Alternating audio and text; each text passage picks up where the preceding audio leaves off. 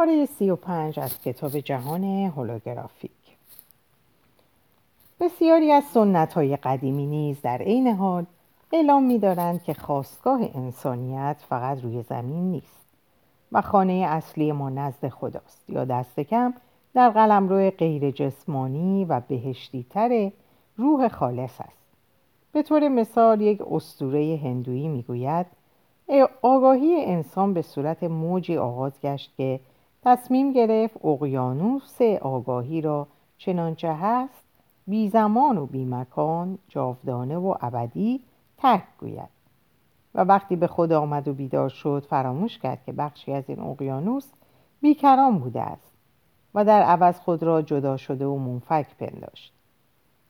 لویی میپندارد که رانده شدن آدم و هوا از بهشت نیز شاید روایت دیگری از این اسطوره باشد.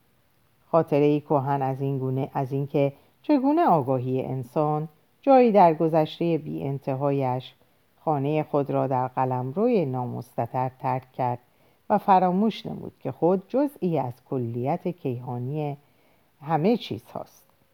از این دیدگاه زمین نوعی زمین بازی است که در آن انسان آزاد است همه گونه لذات تن را تجربه کند به شرط آنکه بداند او نوعی فرافکنش هولوگرافی از یک بود فضایی با نظم برتر.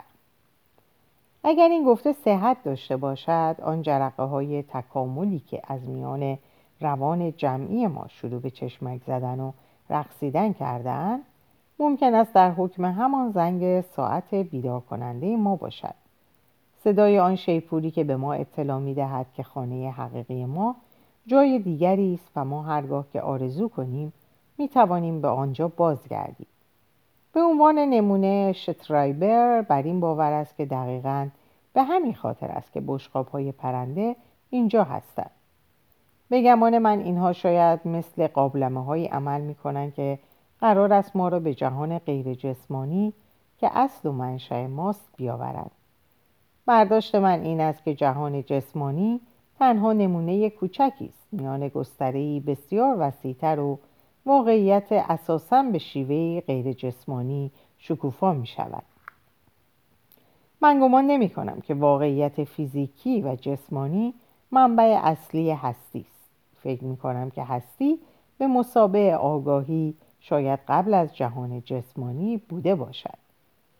نویسنده به نام ترنس مکنا یکی دیگر از حامیان بسیار قدیمی الگوی هولوگرافیک موافق این گفته هاست. همه این قضایا ظاهرا درباره این است که از زمان وقوف بر وجود روح تا عصر رفع نیروهای ویرانگر تقریبا پنجاه هزار سال بیشتر نگذشته است. شکی در این نیست که ما اینک در واپسین ثانیه های تاریخی آن بحران قرار داریم. بحرانی که مبتنی بر پایان تاریخ است. و عظیمت ما از این سیاره و پیروزی بر مرگ.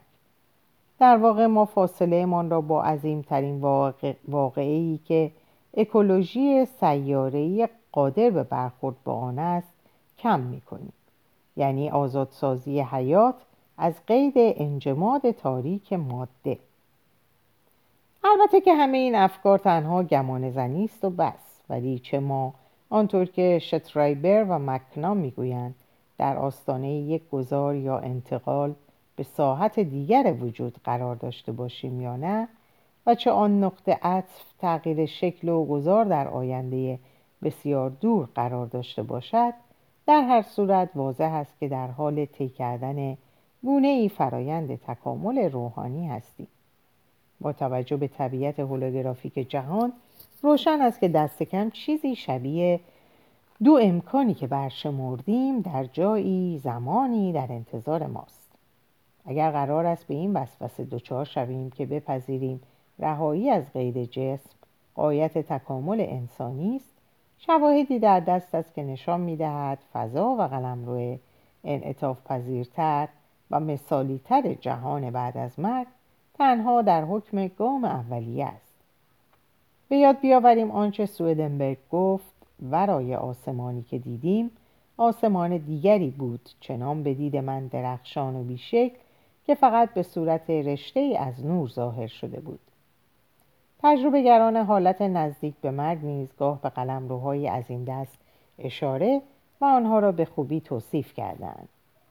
سطوح برتر بسیاری در کار است و جهت رجعت به خدا و رسیدن به اقلیمی که روح او در آن سکنا گزیده لازم است که هر بار پوشش خود را برکنده و تازه تر کنیم تا روح واقعا آزاد شود.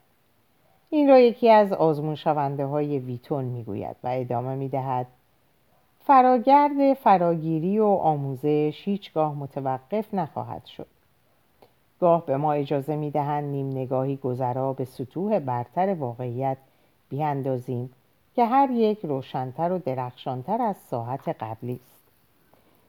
ممکن است به دید عدهای وحشتناک بیاید که هرچه انسان عمیقتر به داخل نظم مستطر رسوخ می کند واقعیت نیز هرچه بیشتر به فرکانسگونه می شود و این قابل فهم است. واضح است که ما هنوز نظیر کودکانی هستیم که با رنگ کردن نقاشی ها در کتاب نقاشی احساس امنیت می کنیم و هنوز برای اینکه خود اشکال آزاد خود را بدون خطوط پیرامونی که دست ناشی ما را هدایت می کنند بکشیم آماده نیستیم. فرو رفتن در قلمرو مملو از نور جاری سویدنبرگ نظیر فرو بردنمان است در توهم کاملا روان و سیال الاستی و ما هنوز آنچنان بالغ و قادر به مهار عواطف خود برداشتهایمان و باورهایمان نیستیم که بتوانیم با حیولاهایی که روان ما برایمان هر دم تولید می کند رو در رو شویم. ولی شاید به همین خاطر است که داریم میآموزیم که در اینجا با مقدار کمی از عامل عینی و ذهنی چگونه سر کار داشته باشیم. در قالب برخوردهایی نسبتا محدود با عنصری مثالی که های پرنده و تجربیات متشابه در اختیارمان می‌گذارند. و شاید به همین خاطر است که هستی های نورانی مدام به ما می‌گویند که مقصود و هدف زندگی آموختن است. به راستی که ما داریم سیر و سلوک شمنها را طی کنیم کودکانی هستیم که میکوشیم در زمینه امر مقدس متخصصان ماهری شویم. داریم یاد می‌گیریم چگونه با مسئله انعطاف پذیری کنار بیاییم. عاملی که بخش اصلی جهانی است که در, در آن ذهن و واقعیت حکم یک تداوم و تسلسل واحد را دارند و در این سیل و سروک یک درس از همه بیشتر اهمیت پیدا می کند. تا زمانی که آزادی بیشکل و خارق جهان دیگر هنوز برایمان وحشت انگیز و ترسناک جلوه کند ما برای خود به رویا پردازی در باب هولوگرامی می‌پردازیم که به راحتی در دسترس بوده و خوب تعریف شده باشد ولی ما باید همیشه به اختار بوهم گوش فرا دهیم که می‌گوید طبقه بندی های مفهومی که ما به کار می‌بریم تا جهان را تقطیع و تجزیه کنیم کار خودمان است. اینها جایی در آنجا ندارند چون در آنجا فقط تمامیت تقسیم ناپذیر در کار است یعنی برهمه. و ما هرگاه که توانستیم از عرصه تحمیلی طبقه بندی های مفهومی فرا بگذریم آنگاه باید همواره خود را آماده سازیم که به جلو حرکت کنیم. از یک حالت روحی به حالت روحی دیگر رویم. یا به گفته سری اوروبیند و از اشراقی به اشراق دیگر. چه قصد و نظر ما همانقدر که به ظاهر ساده به نظر می آید بی انتهاست. ما تازه داریم به گفته بومی های استرالیا میآموزیم که چگونه در جاودانگی دوام آوریم. به نظر میاد که رسیدیم به پایان این کتاب. رسیدیم به پایان کتاب بله.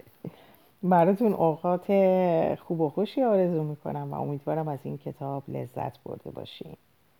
روزها و ساعتهای خوبی رو داشته باشین و به خدا میسپارمتون. خدا نگهدارتون باشه.